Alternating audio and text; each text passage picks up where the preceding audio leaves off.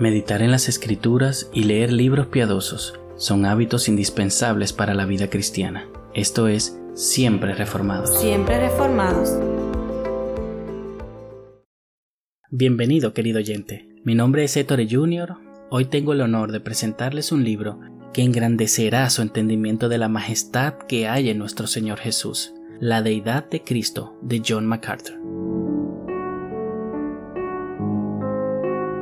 Primero te estaré presentando algunas características sobre el libro y su autor, también la idea general del libro y algunas citas del mismo, y para terminar, unas palabras finales de recomendación.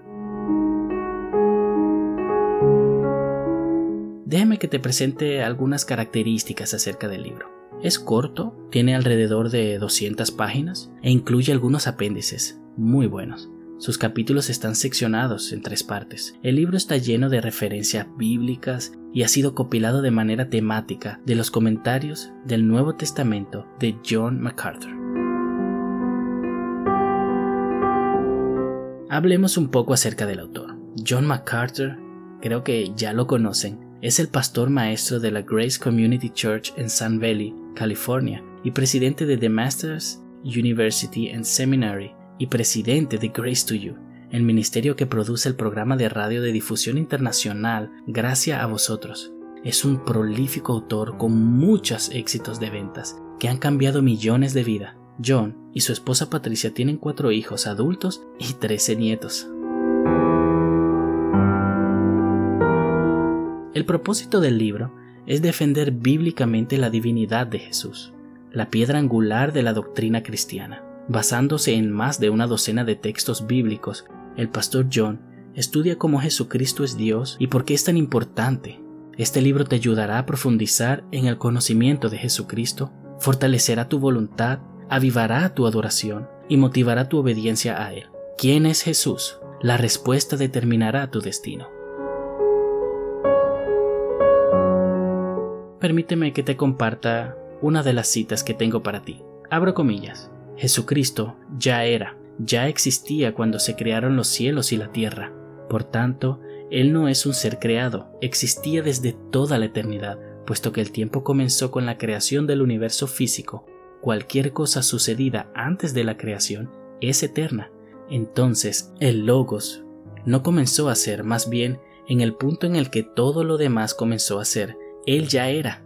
En el principio, donde sea que usted lo ubique, el verbo ya existía.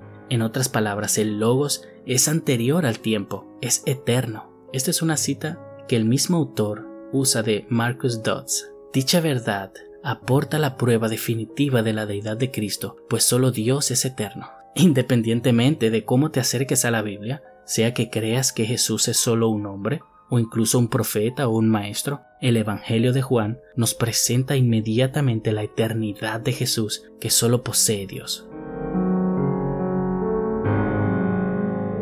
La siguiente cita es, abro comillas, al reconocer la fe genuina del hombre y su deseo de salvación, de modo compasivo y con autoridad, Jesús le perdonó su pecado. La palabra griega traducida son perdonados se refiere a la idea de enviar o alejar hacia otro sitio.